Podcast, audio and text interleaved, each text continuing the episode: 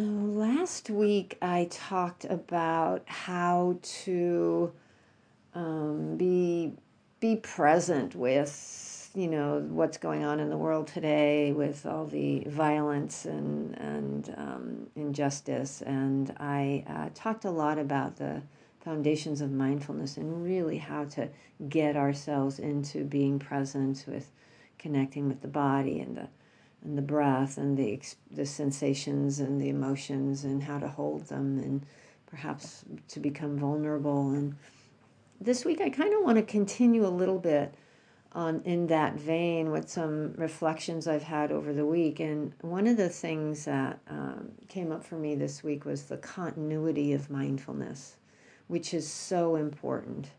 We don't just practice to get good at practicing so that you know we we have a we sit on the cushion or in our chair or whatever and we ah oh, that was a good meditation and then we move, go about our business. It's really that. Practice is, is practice so that we can carry this mindfulness throughout the day. And um, somebody was talking the other day about integration and the integrating the principle integrating this present time awareness so that it's not just something we think about intellectually but it's actually something that we experience as we move through the day. And it's really important right now because emotions can come and go so quickly. We see something, we hear something, or a thought just passes through our mind. And there's a, if we're not paying attention, it's so easy to fall into reactivity. And so to stay present, to stay aware is incredibly important. I know I have had a very short internal fuse the last week or two. Um, very short, and I don't usually have that. I'm really quite, um, anger is not normally where I go. Uh, every once in a while, there's some things that um, will get me going, but I've just kind of reacted like this.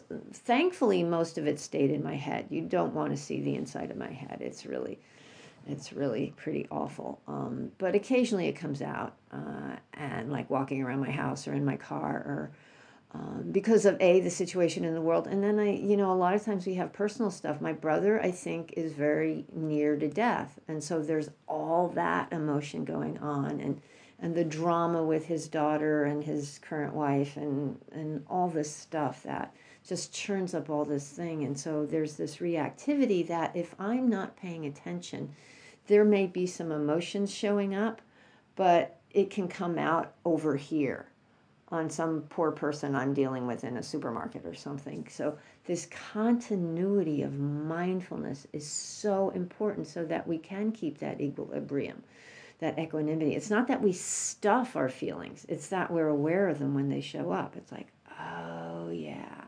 Here's that here's that that crankiness or here's that short internal fuse. Here's that tendency that that wanting to lash out, that anger um, and just say hi anger. You know we greet it with kindness. We greet it with compassion. We don't there's there's so often that the the we get taught that certain emotions are okay and other emotions are not okay. And so how do we recognize that? They're just going to show up. I mean they're there. We can sit and judge them all we want but they're there. How do we how do we hold them? How do we make space for them? That's really the important thing. And and another part of this that I also think is incredibly important right now is to guard the sense doors. Although we're, we have this continuity of mindfulness, we just don't wander around willy nilly. Um, and I think it's really important to guard the sense doors. And by that, um, what I think is really excellent pointing to that is Thich Nhat Hanh in his mindfulness trainings. And, and mind, Thich Nhat Hanh's mindfulness trainings are kind of an elaboration of the five precepts. He's got these five mindfulness trainings. And the, the fifth precept is to not, classically, it's to not ingest anything that will lead to heedlessness, like drugs or alcohol. But he expands it out, and I um, just a few lines from it I think are really helpful. He talks about how we have to um, be aware of the suffering caused by unmindful consumption. That we have to really be cautious um, when we're ex- uh, when we're dealing with certain websites, programs, films, magazines, books, and conversations. Um, I think you could add to that social media right now, specifically. It's so easy to get caught up in that and so easy to doom scroll. Um, what people talk about, and it's it's it can be incredibly overwhelming. It's so easy to be caught up in overwhelm. Incredibly important to be caught up in overwhelm and and um, to really take a step back and guard those sense doors. We don't. There's so much information. It's impossible to know everything. And there's this. At least for me, there's this thing. I need to know everything. I have to read it all. I have to read this. I have to read that. And it's like no, it's impossible. We don't have to. And we also have to recognize that we live in a bubble. You know, watch your bubble, because because this the the way um, so, so, social media and a lot of um, online stuff operates, it sees what you read, what you click on, and this feeds you more of the same. And so you're just you have this very small um, view of the world. And oh, somebody had a, a quote today from I can't remember what it was, but if all you know is I can't remember, but it's like you have it's basically saying you have to expand beyond your bubble. You can't just, you know, and it's, it's you want to have this stuff that reinforces your beliefs, but you really need to pay attention and and recognize things. Again, this is that mindfulness. This is wise view, seeing clearly what's going on and being willing to take a step back. You don't have to know everything. You don't have to have every detail. I my husband has um, MSNBC on a lot of the time. It's over there, but I'll walk through and sometimes I'll stand there and he doesn't have it on all day, nothing but, but he'll have it on enough that I'll notice they're just saying the same stuff over and over and over and over. And you just consume it over and over. That's not wise. That's not, um, that's mindless consumption that leads to heedlessness, that leads to not really being clear on, on what's going on. So to take care of yourself with this, this, this guarding of your sense door, sense doors, sense doors, D O O R S when I first heard it, I thought it was stores, S T O R E S, which I guess is another way of looking at it, but it's a sense door. Um, so, really, again, continuity of mindfulness, paying attention, watching what you're doing, watching what you're consuming. And then the other thing that this then, because I was just reflecting, and then that made me think of this, and, and then that made me think of that. And as I was thinking about this, I was thinking about skillful means, which is a Mahayana uh, concept that, in its its basic um, its basic uh, meaning, it means that the teacher teaches appropriate to the student, how the student will understand, and that's how the Buddha taught. The Buddha taught how this, you know, they. That's why there's so many suttas because he used examples that the people he was talking to would understand. He he he shaped his teaching to the audience so that it was appropriate you know, we don't teach quantum physics to five year olds because they're not going to understand, or 68 um, year olds because I'm not going to get it either. But, um, you know, no, you can teach it to 68 year olds, just not me. And um, so it's to teach where appropriate. And so that's basically it. And so do what's appropriate in the moment. And if you study Buddhism as a whole, you'll see that, you know, in later suttas, it talks about, oh, the Buddha in Theravada literature said this, but that was skillful means. This is really what's going on. So if you see the big picture, this is going on a lot throughout the iterations and the lineages and schools of Buddhism. It's really interesting, but it's all pointing in the same direction. And um, there's one thing I read about skillful means that I really liked. It says, listen to others respectfully and honor differences and recognize that others may have different needs. This is this is skillful means that we just don't go barging in with my way or the highway, but we practice listening. You know, deep listening is so important and what a gift of generosity to listen to somebody else, especially if they're outside our bubble and they disagree with us Really important. And um, so there's skillful means for others, there's skillful means for ourselves, how we take care of ourselves. Um, because there's so much horror right now, it's amplified.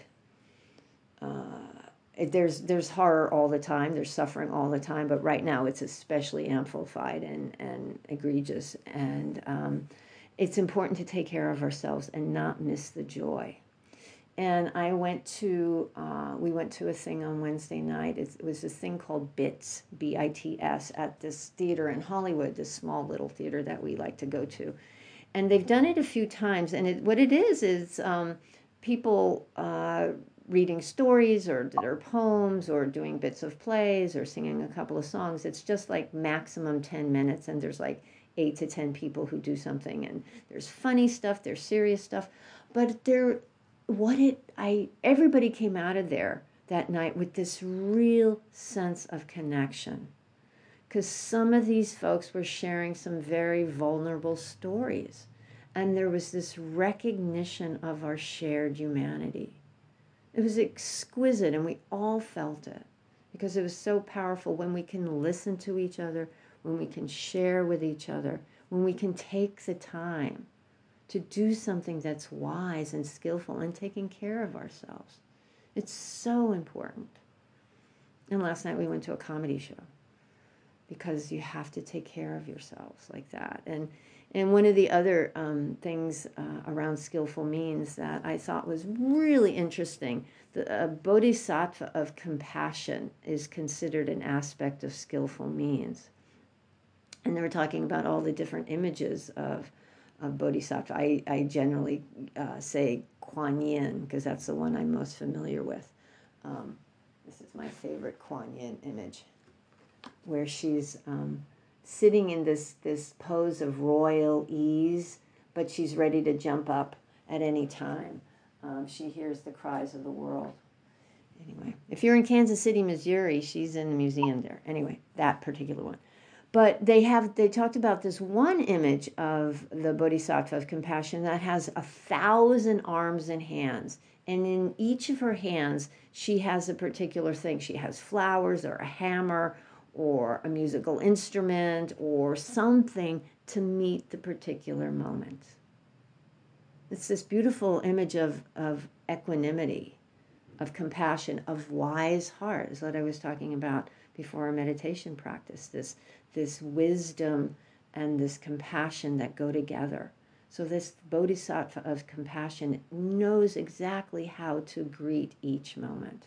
Skillful means. Again, it's this continuity of mindfulness, and then that takes us into this continuity of compassion. This willingness to open our hearts to another. And I was thinking about, you know, the dehumanization of people that goes on all the time. And when we dehumanize another, we dehumanize ourselves. Because when we dehumanize another, it's easy to treat them like crap. It's easy to do, commit atrocious things because they're no longer human. We've, we've taken ourselves out of the, you know, oh, I, it's okay because they're not, they're, they're fit to be whatever. Um, it's so easy to dehumanize when we're faced with horror. It's so easy to put up that shield because dehumanizing is a way to guard ourselves from feeling. It's a shield. And it's so easy to hate people. When we're asked, maybe we hate the actions and and work with hating the people. I I I think I mentioned it a couple of weeks ago. I was in Italy in September at a conference, a small archaeology conference of folks who are working on the material on the excavation I was at, and I was talking to a woman who lives in Damascus. She's Syrian and she's she lives in Damascus, and I was talking about the being in an airport and saying I remember I, I love everyone because I can get very judgy in airports, and she says I can't love everyone. There are people I hate who deserve to be hated. And you know, I I couldn't tell her she was wrong. I talked about this a couple of weeks ago. I had to really listen to her because her experience of living in a country that's been ravaged by civil war for 13 years and being shelled her her town is shelled regularly there's a lot of destruction and she has you know really lived a life that I have no conception of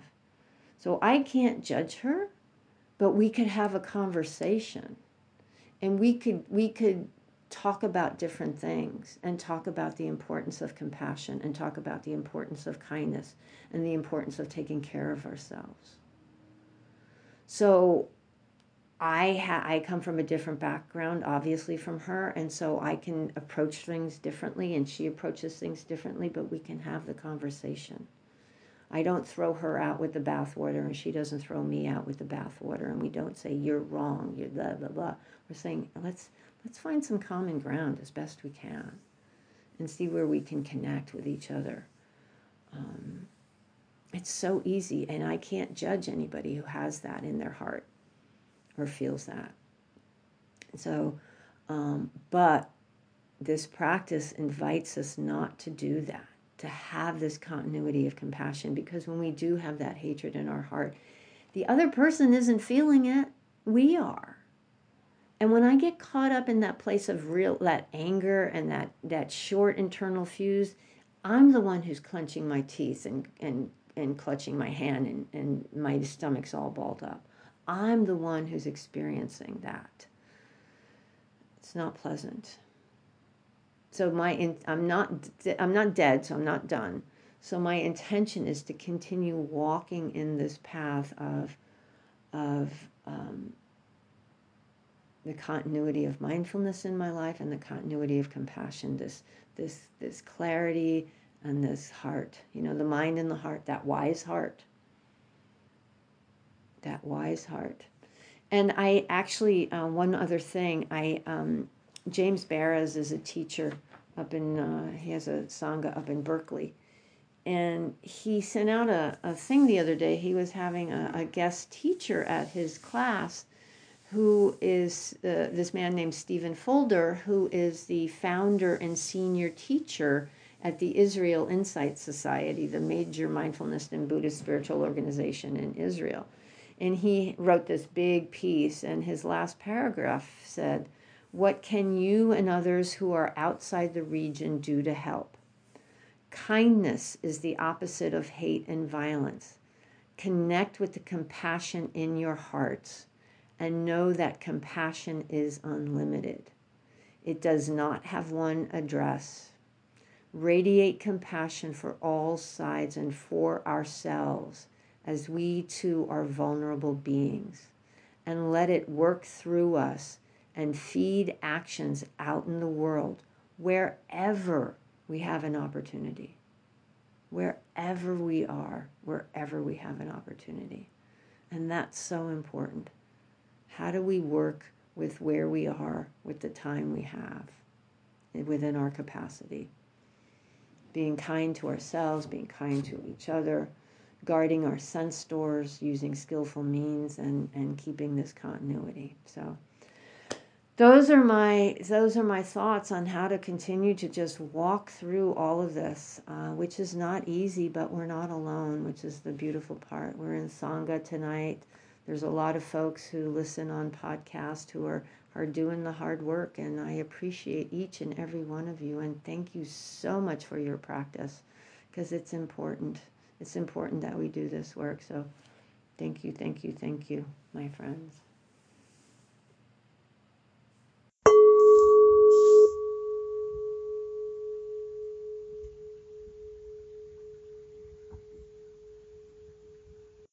Thank you for visiting Undefended Dharma. These teachings are freely offered. However, if you would like to make a donation to help support the technology that makes these podcasts possible, please visit marystancavage.org backslash support. Thank you.